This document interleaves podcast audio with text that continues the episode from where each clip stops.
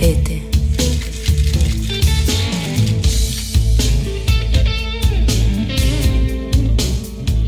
Sete.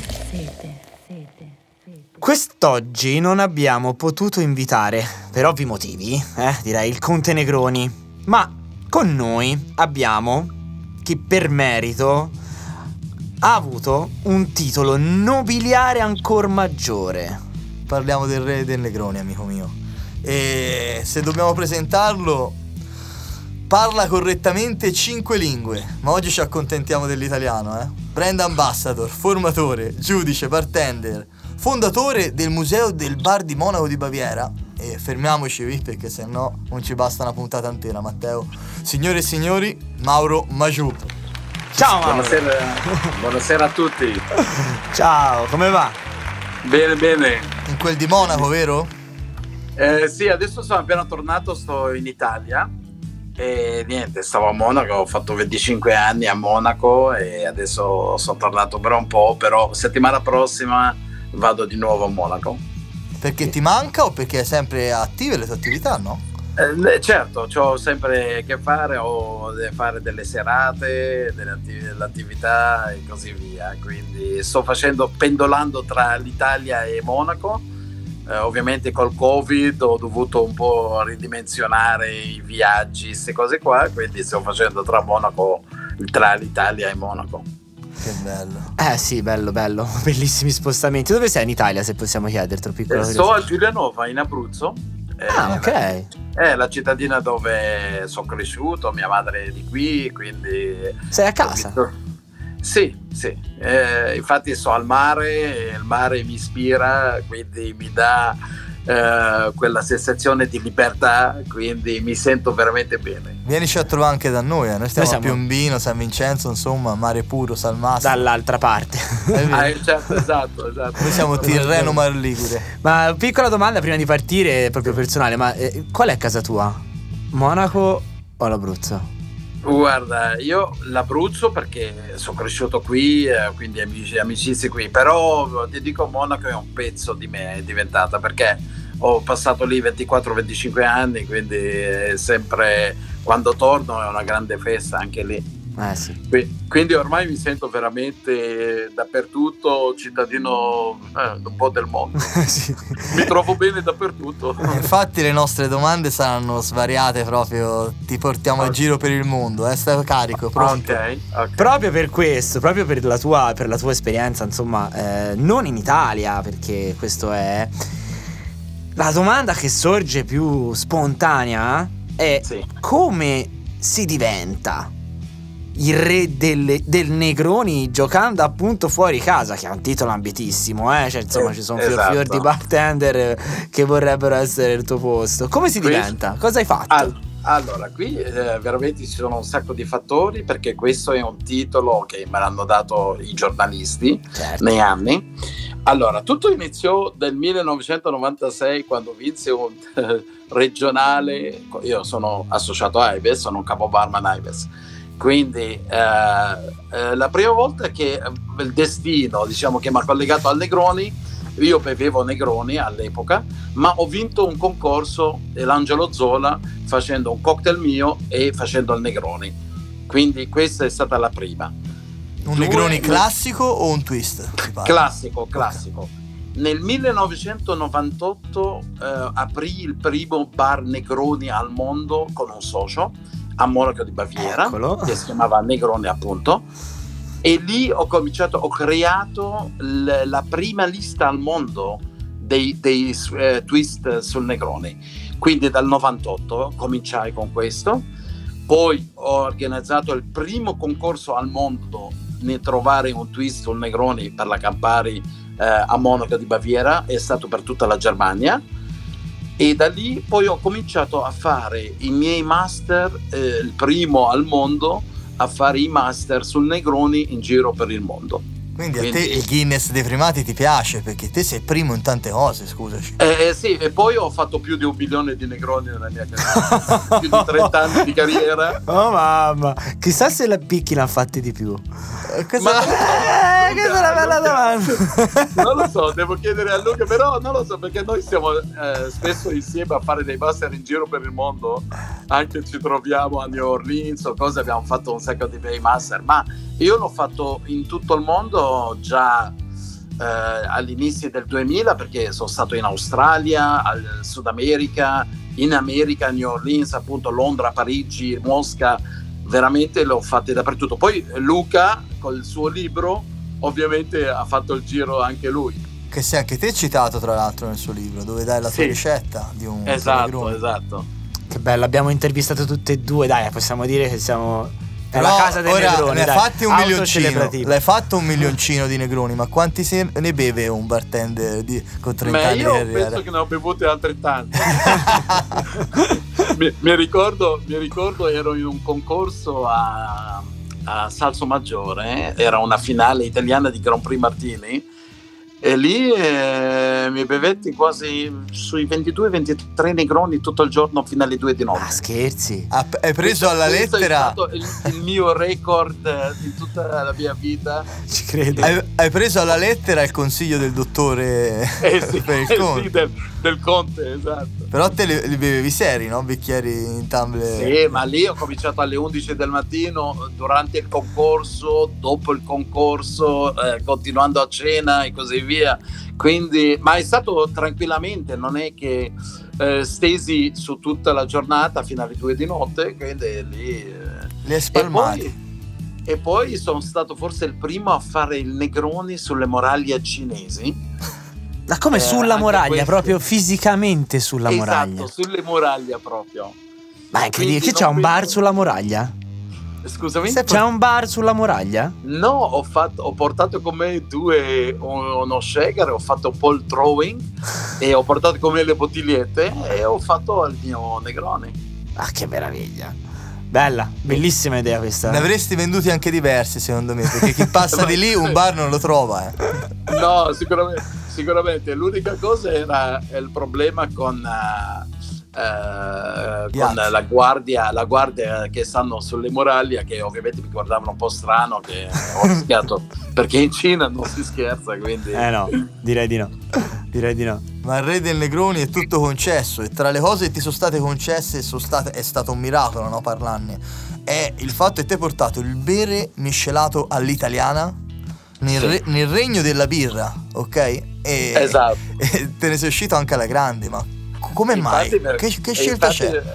E questo è, un po', è stato un po' un azzardo da parte mia perché tutti dicevano no, lì questi chiudono fra sei mesi perché è impossibile eh, che, che vanno avanti perché purtroppo qua birra, Negroni non lo conosceva nessuno. Infatti i primi due mesi abbiamo bevuto Negroni solamente io e il mio socio. Cioè, bevevano di tutto tranne il Negroni. Ah, quindi dopo- proprio era- erano a zero sul Negroni. sì, sì, sì, assolutamente. Non, non c'era neanche nelle- nelle- nei menu, diciamo. Eh, quindi eh, sì, lì è proprio Anche a livello di gusto, no? Se uno si immagina gusti no, degli abitanti di Monaco, io so- vado spesso per un evento casuale, no? L'Oktoberfest, sì. E se tu paragoni il- la birra locale no, di, di Monaco, beverina, fresca, a basso tenore alcolico, con i sapori invece del Negroni che sono speziati, sono di corpo, sono, sono anche con una spina dorsale più importante, non si trova a contesto, no? non c'è un- un'abitudine di questi sapori a Monaco. Assolutamente. Qu- Quando aprì la prima volta il Negroni nel 98, appunto eh, nessuno beveva Negroni e non c'era neanche sui listini, diciamo sui menu. Quindi arrivavamo, c'erano pochi American bar, c'era Schumann's, c'era il Passars, che sarebbe ex Harris Bar, c'erano 3-4 storici e tutto lì, e poi tutta birra ovviamente. Eh sì. E, e lì, lì, appunto i primi due mesi abbiamo bu- bevuto Negroni solamente io e il mio socio bevevano di tutto di- dei Mai Tai, dei whisky sour tutte queste cose qua e abbiamo una lista bella folta e, invece il Negroni andava poco. Poi piano piano hanno cominciato a degustare e infatti lì è nata eh, l'idea di fare un listino proprio di Negroni, una quindicina di Negroni, perché qualcuno mi diceva sì vorrei provare il Negroni, però non mi piace il gin. Benissimo, dicevo che, che base ti piace? Piaceva il rum, gli facevo un twist col rum oppure col bourbon, oppure con la tequila e così via. Quindi da lì la gente ha cominciato a, a assaggiare questo Negroni. Eh, ognuno poi trovava il suo Negroni, quello al cioccolato, quello con l'assenzio, quello un po' più secco, quello un pochino più dolcino, però sempre la struttura di un Negroni, perché non ci dobbiamo mai allontanare dalla struttura del Negroni. Quindi è stata proprio una, una, una scintilla che è, che è mm, scattata, perché poi da lì hanno, cioè il tuo locale ha preso davvero un grande successo, no? Mm, sì, esatto, perché lì poi abbiamo vinto nel 2001, penso 2001 o 2, abbiamo vinto il miglior cocktail bar eh, e cocktail di Monaco. Abbiamo cominciato a vincere, abbiamo ovviamente sempre nei giornali, nelle riviste che citavano i migliori cocktail di Monaco con Schumans e appunto questi qua storici e mano a mano ovviamente è diventato proprio un rifugio di tutti. E un poi, rifugio, eh, un rifugio è la parola giusta perché noi, si pa- noi te comunque hai aperto negli anni dove la miscelazione era buia, no? Esa- esatto. E te eri tra i pochi che eh, ancora dava cultura del bere. Assolutamente, assolutamente, perché veramente c'erano pochi, anche non c'era, non c'era neanche una vera scuola del barman a, que, a quell'epoca per i tedeschi, cioè quelli cioè, io poi faccio parte anche dell'associazione tedesca e quella, quella austriaca ho fatto parte e quella argentina, quindi questi qua in Germania erano ancora veramente, eh, sì, ancora sui classici così, però il Negroni era dimenticatissimo, non neanche, neanche sapevano dove stava di casa, quindi... E da lì poi il Negroni, un'altra cosa che ha, ha scaturito un po' anche la scintilla nel mondo, che questa è una cosa che abbiamo fatto io, Luca e altri sei italiani, Ago Perone, Giuseppe Gallo, Francesco Lafranconi, William Perbellini, che sono tutti basati a Las Vegas, eh, Los Angeles, Londra, io e Luca, e in Australia. E abbiamo fatto il Negroni più grande al mondo nel 2011 a New Orleans. Bella, e, bella scena, sì. E lì, lì, da lì, secondo me, è esploso il Negroni nel mondo fino a dove è arrivato adesso, oggigiorno che è il numero uno. Eh, per, ma fino a quell'ora lì era da me in Germania, ormai era ben, ben perché ho, ho, fatto dei master in giro per tutta la Germania anche. Piano piano, piano piano, fin quando è arrivato quel giorno fatidico del più grande Negroni che ci siamo messi tutti col cilindro, con i baffetti, con il frac e abbiamo fatto per 400 ospiti. Eh, e Negroni questo in una forma di ghiaccio, eh, quindi sponsorizzata da Campari, Martini all'epoca e lì abbiamo fatto veramente l'exploit con Negroni. E lì in America si è diffuso subito neanche un anno o due e poi di conseguenza un po' tutto il mondo. È stata anche una grande cosa non solo per il Negroni che è stato rivalutato come cocktail, no? che veniva adoperato per sballarsi praticamente prima di dargli cultura perché era un cocktail forte, in discoteca lo chiedevano con poco ghiaccio, giravano i tre ingredienti e il Negroni si era perso come un grande cocktail. Invece questo mood, questo, questa vostra operazione ha dato anche il senso di bere responsabilmente e bere di qualità. Uh, esatto, perché lì uh, ovviamente quando la gente ha cominciato a assaggiare i nostri negroni si sono resi conto che non è veramente una bomba, se uno lo fa un bel negroni armonioso con uh, ingredienti giusti e veramente che uno eh, se lo può assaporare veramente come un aperitivo normale perché ovviamente quando qui uno dice caricamelo fammelo col gin questo non è un negrone cioè, eh no, ho, certo. avuto, ho, ho, avuto, questa esperienza una volta qualche anno fa, una decina, 15 anni fa a New York, al Waldorf Astoria, perché ovviamente hotel storico, e ovviamente a me mi interessa la storia del bar, e andai a bere un Negroni al bar. Eh. E andai a bere un Negroni, mi hanno fatto un Negroni veramente solamente gin con il colore del Campari e del Vermouth, appena appena. Ha sbagliato la- personaggio. Ha sbagliato. E- es- esatto, beh, perché è la prima volta in vita mia che lascio un Negroni imbevuto. Io non ho mai lasciato un Negroni, non lascio mai superstiti. Quindi quando ho la- lasciai quello è stato il mio record eh, assoluto e rimane sempre lì il World of Astoria pagando 24 dollari. Ah, cazzo. Eh, ma infatti, infatti mi sono incazzato doppiamente perché uno che non ho bevuto Negroni, due che ho pagato 24 dollari, più l'ho lasciato la mancia perché sai in America Beh, se beh, non lasci la mancia ti manda gli accidenti Sì, uno. comunque è un disastro, cioè un- sbagliare un Negroni, il Negroni si può Eh. dire anche un po' a prova di, di scemo, no? Esatto, esatto. Ma infatti lì, lì possiamo vedere il barman, l'abilità del barman, ma ovviamente se non usa Jigger, queste cose qua, uno lo guarda e questa, beh, io non ho mai giocato- usato il Jigger per fare un Negroni, però quando uno fa un Negroni anche con il Jigger non puoi sbagliare, cioè, perlomeno. Ma questo veramente è stato il più... eh, Il peggiore. Il peggiore. che- Quindi, signori, non andate a bere il Negroni a New York. Ah, io la sapevo questa Io storia, non la perciò non ci sono mai andato. Ah, lo sapevo. Ma Sa- ma quindi ritieni che sia il cocktail più bevuto al mondo in questo momento? Sì, assolutamente. Ti dico perché anche nel 2006 stavo in Cina, a Pechino, abbiamo fatto una- un, un- un giro per tutto, con, abbiamo fatto un gemellaggio con i barman cinesi e non ci avevano niente sui scaffali, cosa, siamo andati a Shanghai, a Tianjin, cosa veramente era misero. Quando ci tornai a, a Pechino eh, qualche anno dopo, dopo le Olimpiadi, vi posso assicurare sono proprio in un'altra dimensione. Cioè, Sì. sono andato in un bar o più di un bar e avevano tutto il listino di, dei twist di Negroni, tutti fatti bene, fatti veramente col ghiaccio Vedi? bellissimo, tutte queste cose qua. Quindi veramente mi hanno impressionato. Bellissimo, bellissimo. Allora, visto che continuiamo, voglio- voglio- vogliamo staccarci un attimino dal, di parlare dal Negroni, ma vogliamo ampliare un pochino più il ragionamento sul, sul Made in Italy. Eh, tu sei un uomo che un professionista che, che, appunto, come ci sta raccontando, gira il mondo e ha un polso, diciamo, chiaro su quello che sono gli andamenti dei mercati. Come sta andando il Made in Italy? Allora, eh, ci sta una rivalutazione del Made in Italy perché all'inizio degli anni 2000, quando il bar si è ripreso un attimino, grazie ovviamente a Del De Groff, un po' a New York, ha ridato la scintilla perché a New York non si beveva bene, sinceramente.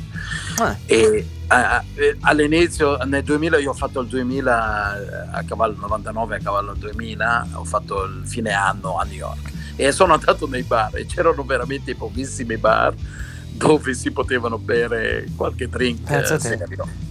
E, e poi ovviamente con Del De Groff eh, aveva fatto il suo entourage, eh, tutti i ragazzi che adesso sono tutti affermati e conosciuti nel mondo, hanno dominato fino a cioè, una decina di anni, erano loro, poi col Tales of Cocktail, ovviamente tutto a casa loro.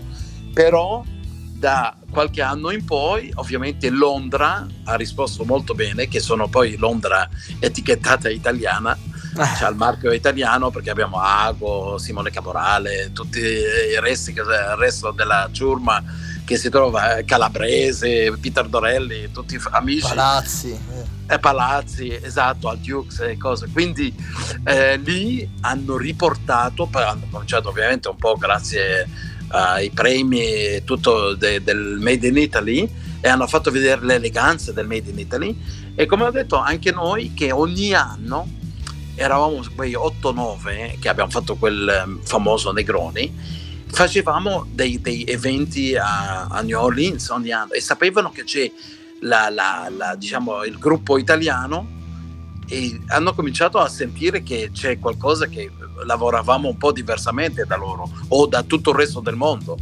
Quindi da lì abbiamo ripreso le redini e adesso il numero uno al mondo sono italiani. Cioè, il Made in Italy se vai in Australia, eh, dovunque vai, anche a Parigi oppure a Londra, come ho detto, o andiamo O in Germania. Sud America, Germania, in Sud America, alla fine è tutto in mano agli italiani. C'è sempre Perché un secondo italiano. Perché? Cioè, nel senso, ce l'abbiamo nel sangue, abbiamo una scuola che funziona, abbiamo una. um, Allora, l'italiano ha sempre una- ha avuto sempre una marcia in più perché appunto, prima cosa sa parlare. Una cosa, eh, l'hospitality italiana non ha, non ha uguale, cioè quello che offriamo noi eh, raramente gli altri paesi adesso stanno imparando perché ci stanno copiando ovviamente. Eh, quello che avevamo noi e abbiamo eh, quello che offriamo e veramente gli altri paesi non ci arrivano perché ma forse anche una cosa culturale, perché eh, sappiamo che in Italia per l'ospitalità siamo il numero uno, cioè io non conosco, tutti ci provano, bello e tutto qua là, però anche lo dicono loro stessi, come in Italia, eh, non- non- in tutto, cioè sia il mangiare, sia il- la moda, le macchine, di tutto. Quindi il Eh. Made in Italy è sempre stato il numero uno al mondo.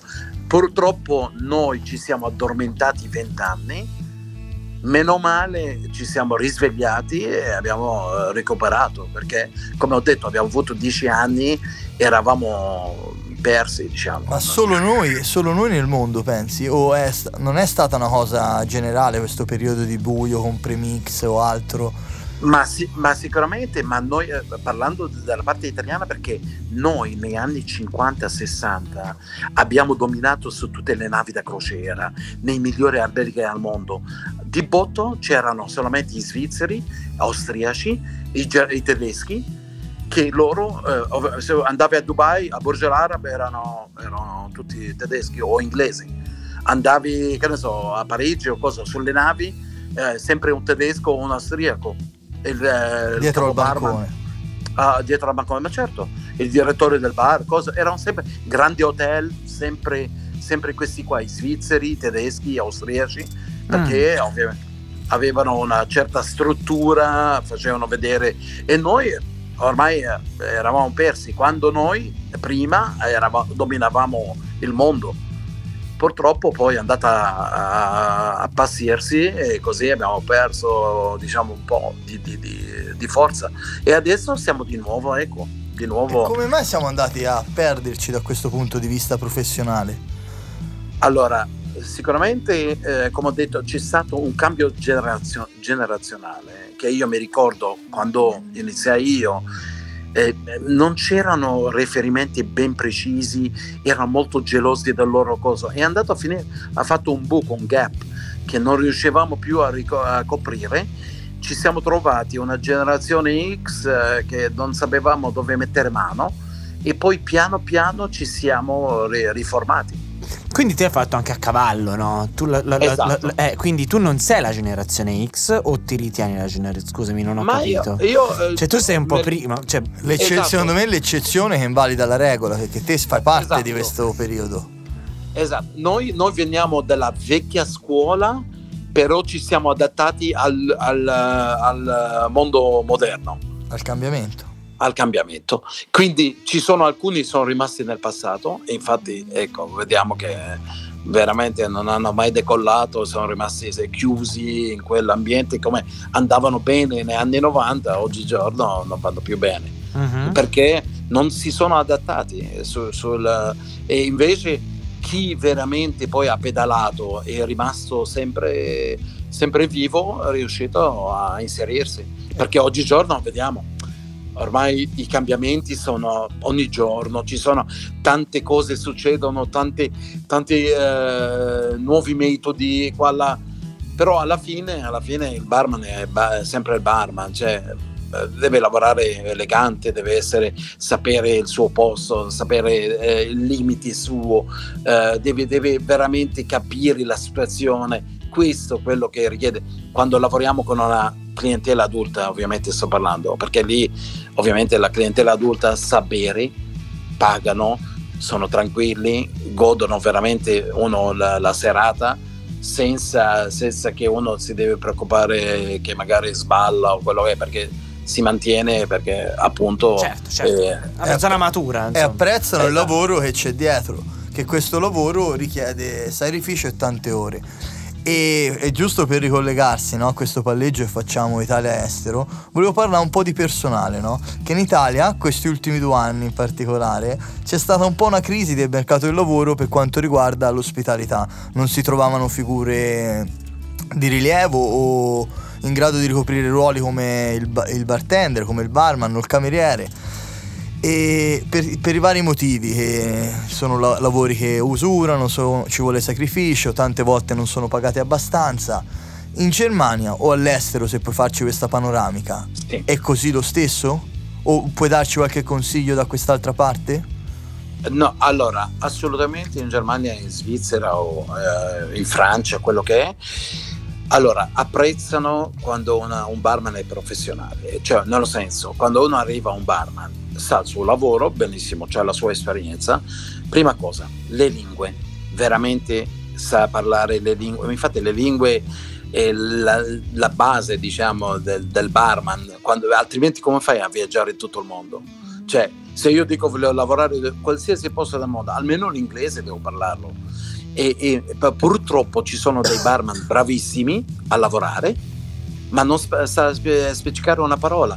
Quindi un cliente straniero, se si trova al banco, eh, ovviamente berrà una birra, un gin tonic, chiappa se ne va, non è che si metterà lì a chiacchierare, perché lui eh, cerca ovviamente qualcuno che lo, lo, lo, lo fa passare un be- una bella serata, ma se il barman non riesce a comunicare siamo persi. Cioè, io consiglio veramente a ogni barman giovane prima di iniziare che, fa, che impari il mestiere, che impara la lingua, perché senza quella nel mondo non ti guardano neanche.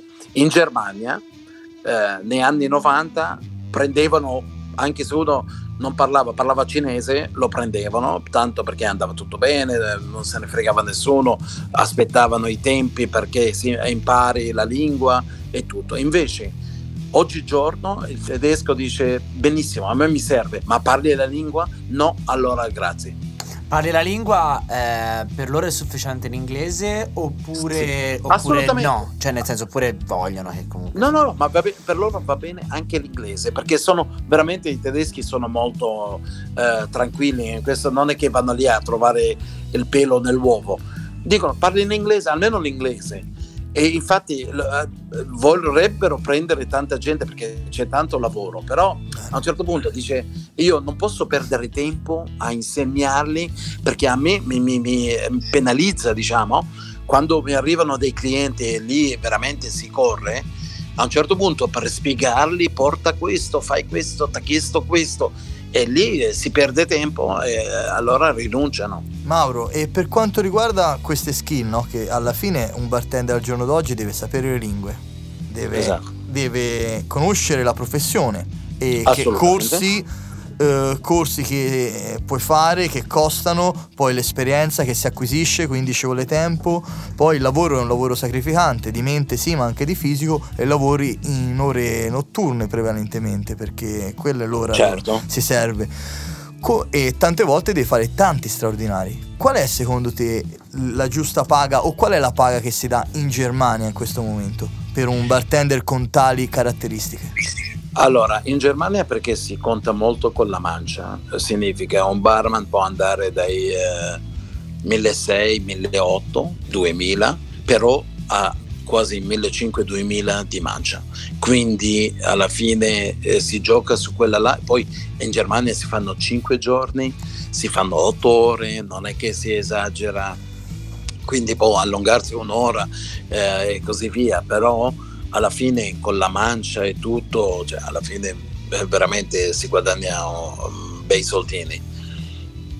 Bene. E quindi, però, per quanto riguarda eh, la domanda di personale, c'è quindi c'è bisogno di, di persone che sì, lavorano, sì. ma c'è offerta perché in Italia non c'è. Capito? Qua, certo. qua, qua, abbiamo grossi problemi, come diceva appunto prima Baldo, di. Eh, di personale, della ricerca del personale, soprattutto nelle ultime certo. due, due, due, stagioni sono stati veramente tutti molto in difficoltà. Chiunque ah. sapeva fare qualcosa veniva preso a bordo senza nemmeno guardare il curriculum fondamentalmente. Eh, eh, eh. Ecco, infatti ragazzi sai cos'è il problema qui in Italia? È quando uno si presenta e dice io voglio lavorare, purtroppo è diventato un po', eh, questo è stato sempre il problema in Italia, perché se uno è un professionista e lo dimostra sul campo, allora è giusto che veramente lo paghi perché questo qua ti ripaga fine mese perché ti porta un risultato positivo. Uh, però se uno si presenta con dei handicap che non sa il mestiere, non ha l'hospitality, non sa parlare le lingue, tutto così, così eh, non può pretendere. Cioè il problema è quando uno viene e dice io sono un professionista, benissimo, io, eh, io eh, faccio sempre il paragone se io prendo Maradona perché voglio vincere la Coppa Italia, voglio vincere Scudetto, voglio vincere la Coppa dei Campioni, UEFA, quello che, quello che è. Allora, se tu mi garantisci, mi dici con me, tu aumenterai il tuo totale fine mese. Questa gli dai una garanzia al titolare, allora lì non può scappare il titolare. A un certo punto capisce che qua, se io perdo questo elemento, per me una grande perdita perché questo è un vero professionista. Però c'è gente che si sono presentati, io sono un professionista, hanno voluto i soldi, eh, tantissimi soldi, che non li valevano. A un certo punto i proprietari hanno avuto sfiducia a confronto di, di, questi, perché quando sentono un professionista dicono no, no, io cerco un uh, dilettante, no? sei troppo professionale per me Mm. Perché? Perché c'è questa paura che dice adesso prendo questo, dicono tutti sono dei professionisti e poi invece si rivela che è un disastro. E quindi succedono. Allora, prima cosa deve essere per essere professionista, guardati un attimino le carte che hai in tasca. Cosa sai fare veramente, dove il tuo handicap e cosa devi migliorare. E poi si va a, a chiedere dei soldi perché io sinceramente in tutta la mia carriera no, io anche negli anni 90 lavoravo a Bologna alla Bar di Bologna io prendevo dei bei soldini eh, e quando uno mi, e uno mi diceva Mauro sì in Italia non diamo le mance. Io negli hotel facevo il cameriere ho fatto il caposala. Io avevo dopo 15 giorni quei 50.000 lire 100.000 lire sotto, sotto il coso Mauro per un caffè. Cioè io andavo, alle, andavo, in vacanza alle Canarie ogni anno per quattro anni a Tenerife alla grande a, a settembre fine stagione. Mm, con le mance. Quindi, con le mance perché facevo le mance. Io anche quando stiamo parlando di eh, 85-86 cioè eh a un certo punto uno dice non è vero perché la gente eh, se, se, uno vede che veramente c'è una, una persona eh, gentile, professionale, eh, fa le cose per bene qua là. Lui si vergogna da lui stesso, cioè va lì e dice scusa questo è per lei. E questo succede ancora oggi e quindi anche che lavoro qualche parte mi dice scusa Mauro se, se ti do no, grazie mille anzi mm. eh, e... è vero è vero quindi, quindi ci vuole preparazione ci vuole la preparazione. Però dall'altra parte, dall'altra parte del bancone, visto che te appunto hai girato tutto il mondo, hai fatto da bere in tutto il mondo, qual è stata la nazione che hai trovato più preparata? Parliamo chiaramente per, in termini generali, eh, ora poi chiaramente è una, generali- è una generalizzazione, però la clientela più preparata in assoluto? Allora, io dico, tede- io ti dico il tedesco. Ah, perché il tedesco veramente è uno che va a fondo su tutto. Quindi pensa un po', io avevo da clientela gente che va per esempio in Messico o va in Scozia per scoprire, fare l'itinerario del whisky o della tequila, oppure mi dice Mauro ho bevuto in quel locale questo cocktail, eh, va a cercare la storia, eh, tutti, Mauro ho, ho, chiesto cos'è la storia di questo cocktail e mi ha raccontato questo, eh, mi ha fatto quello, quindi vanno a dei master, prendevano anche master da me, dei clienti, sulla storia del bar, io faccio ovviamente anche sulla storia del bar, che sono storico del bar, e, e, e godevano cioè non c'entra niente con questo mestiere nostro, però pagavano venivano e veramente si divertivano a, a scoprire il mondo del bar. Pensa un po' a quale livello.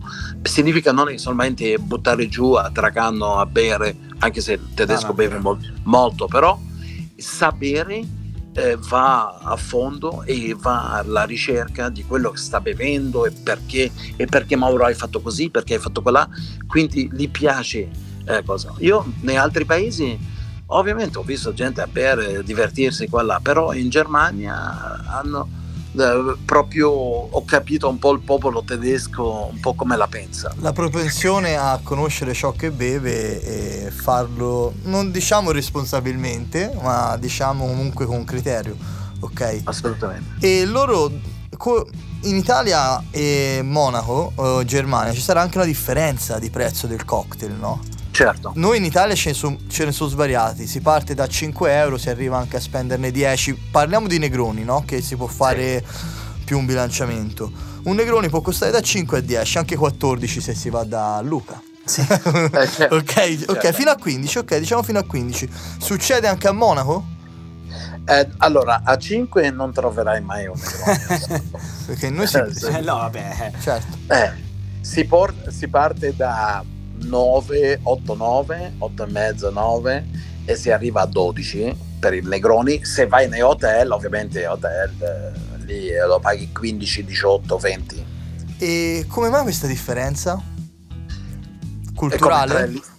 tra, l'Italia e la Germania? Sì, un Vabbè, esempio, parliamo di queste due nazioni. Sì. Allora, allora il, il punto è questo, che ok, in Germania eh, sicuramente eh, pre- i dipendenti diciamo, prendono di più eh, il loro, il loro salario diciamo, mensile Certo. è già doppio, cioè eh, per darti un esempio, Monaco è un po' particolare perché Monaco è un po' la perla della Germania, tipo Hamburgo eh, è un'altra e poi il resto arrivano dopo. Eh, Monaco eh, ovviamente sta lì, è molto, molto selettiva perché? perché affitti sono altissimi e la gente guadagna bene, guadagna bene, quindi eh, prima cosa tutti guadagnano almeno, almeno il doppio di quello che si eh, guadagna in Italia. Questo, questo è sicuro, a Monaco il livello è quello. Quindi uno si trova con ovviamente eh, costa di più, eh, non necessariamente l'alcol che costa di meno che qua, perché ho visto dei prezzi qua allucinanti. Infatti Ma- è lì che volevamo andare Co- con a parare. alcol intendi, intendi Distillati e liquori. Cioè in Distillati, generale, ok? eh, certo, Quindi c'è. Perché noi lì volevamo andare a parare perché adesso anche noi stiamo vivendo un caro prezzi, no? Ci sta aumentando tutto e saremo obbligati anche noi ad aumentare i prezzi. Quindi forse prendere spunto da una strategia, chiamiamola così, oppure un modo di, Eh, di applicare cifre a Monaco. Ho, vi- ho visto in Italia, per esempio, l'alcol, veramente i distillati, il mescal, cosa, sono stratosferici. Cioè, un mescal che da noi lo paghi 35-40 al massimo, poi ho visto dei prezzi 60-70 Sì, euro. sì, sì. cioè, Ah, non- assurdo. Mescal è Eh, eh, killer. Eh, eh, poi i, i- i gin la stessa cosa, idem. Eh, tutti i gin almeno 5-10 euro, adesso un po' sono scesi, però era adesso perché è la moda del gin e vedo che i gin eh, c'era la differenza di 10 euro tra su e giù e qui. Anche la 10 birra. euro più qui rispetto a lì, Esatto, rispetto al esatto. mondo. Mamma mia. Sì, I, sì. Whisky, I whisky la stessa cosa. Per esempio dei whisky di Malta, adesso della Scozia, qualsiasi whisky normale, un Lagavulin, un Lafroig, un, un Kaolilla o qualcosa, ci sono sempre quei 7-8 euro di differenza o 10 euro. Cioè, Assurdo. Poi chiaramente eh, eh, eh, per quanto riguarda proprio parlando proprio pragmaticamente della gestione economica del bar, chiaramente i prezzi fissi sono più alti, non so, la- Certo. un affitto a Monaco chiaramente Certo. sarà eh, molto più alto. Ora non voglio prendere la Toscana, Ass- l'Abruzzo, Milano, comunque penso che in proporzione sia molto più alto, poi anche i costi del personale sono più alti, però insomma esatto. Noi, da noi ovviamente i prezzi sono... Ma forse Milano lo uguaglia un po' a Monaco, adesso negli ultimi tempi, ma eh, perché ho sentito anche alcuni prezzi qua. Noi, noi partiamo, cioè, che ne so, io avevo tipo 100 metri quadri, eh, 110 metri, Sì. io pagavo 6.500 più e non sono al centro, io sono 5 minuti dal centro, però non sono proprio vicino a Marienplatz, però sto a 800 metri vicino al Deutsche Museum, quindi molto vicino. E, e pensa un po', lì pagavo in una viuzza 6.500 più IVA. Eh, quelli che stanno, si avvicinano sempre più a Marienplatz, eh, 10.000, 12.000, 13.000 e così via. Sì, però non sono così distanti da Milano. No, eh. sono le cifre milanesi, ragazzi. No, no, non ma è infatti che ho detto- è... Pensavo di più, sai. Sì, sì. Ah.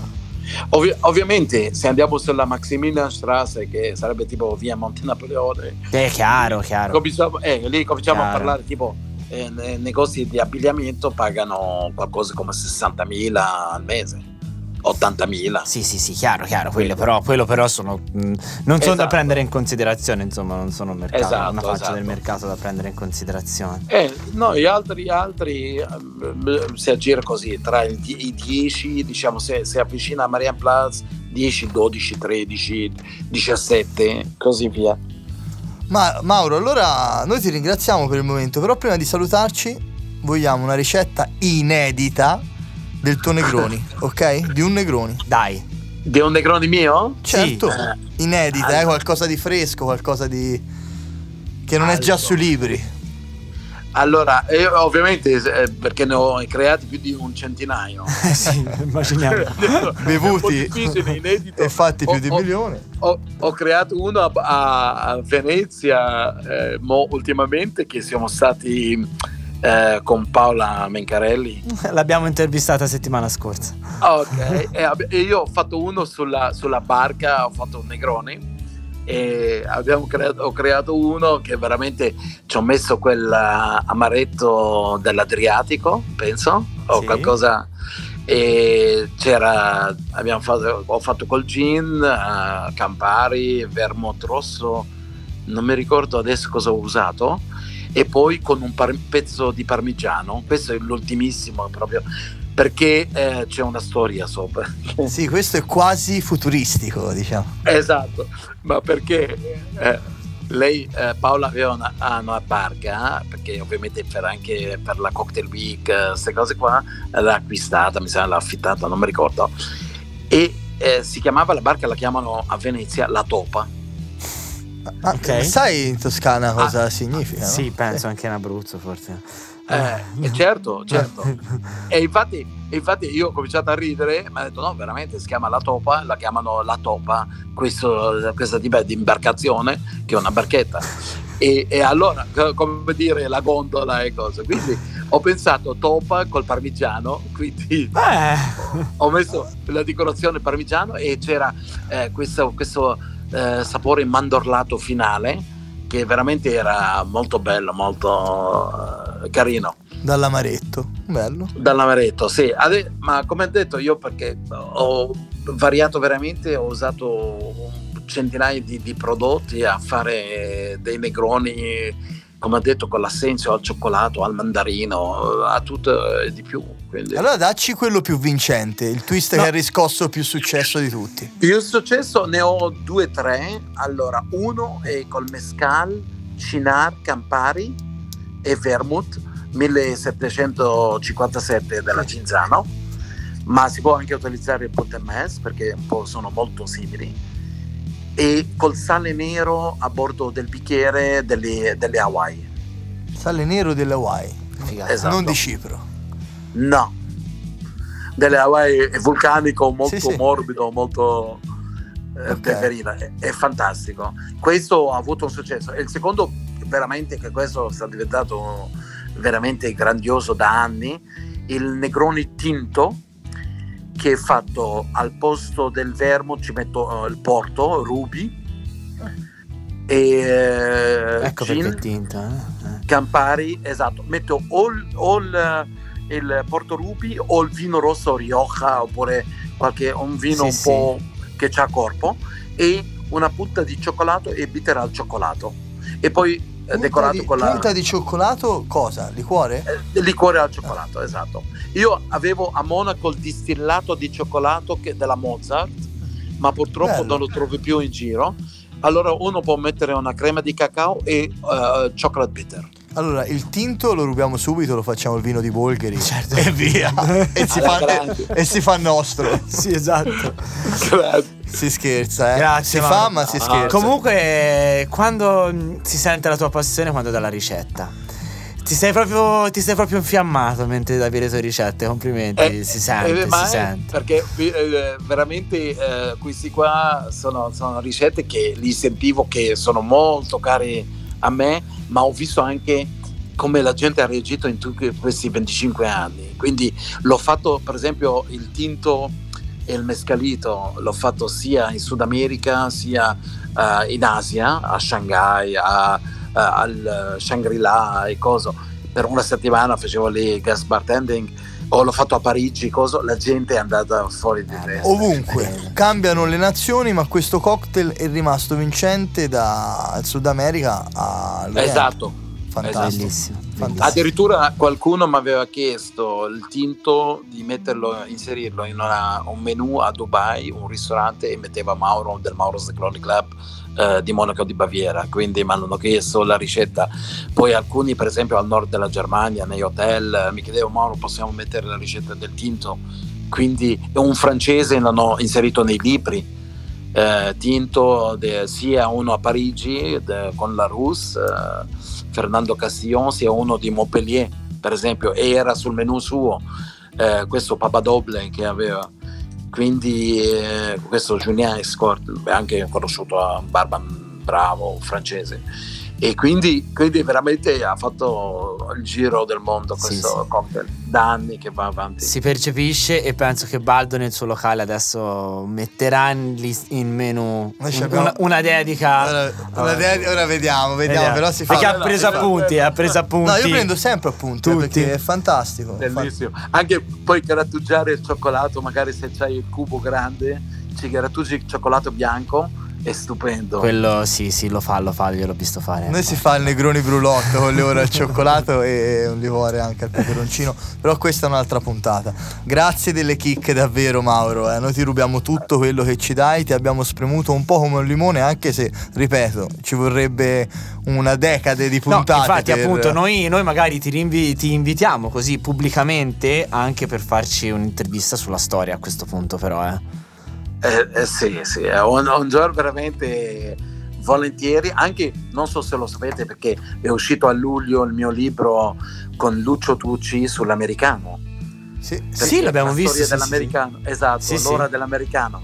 E questo. Quindi tra Negroni e americano ormai Eh, cioè. abbiamo adesso la storia completa. Negroni, americano, Martini, perché sei forte anche sui Martini. Esa- esatto, i Mardini è stata pure una passione grande che ho fatto i master molti anni fa e li faccio ancora tuttora perché mi piace da morire. Il Martini è un altro cocktail che apprezzo. Lo twisti oppure rimani sui classici, Ho le twi- varianti ho classiche? twistato, ho twistato un paio, non ho, non ho esagerato, veramente ne ho due, eh, twist- due twist, ma se no sono rimasto sempre sul, sul classico. Eh sì. Grazie Sono- Mauro, grazie, Grazie mille, Mauro. Grazie a voi ragazzi. Ciao. Grazie.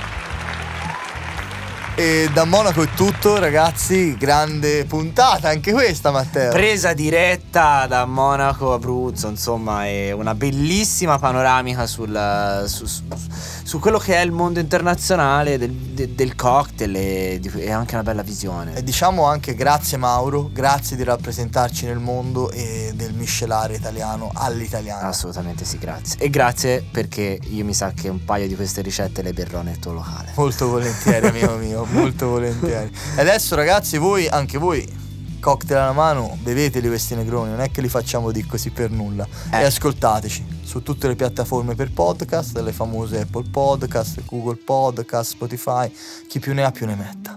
Sui social siamo su Instagram e Facebook come siete il podcast. Avanti tutta, ragazzi.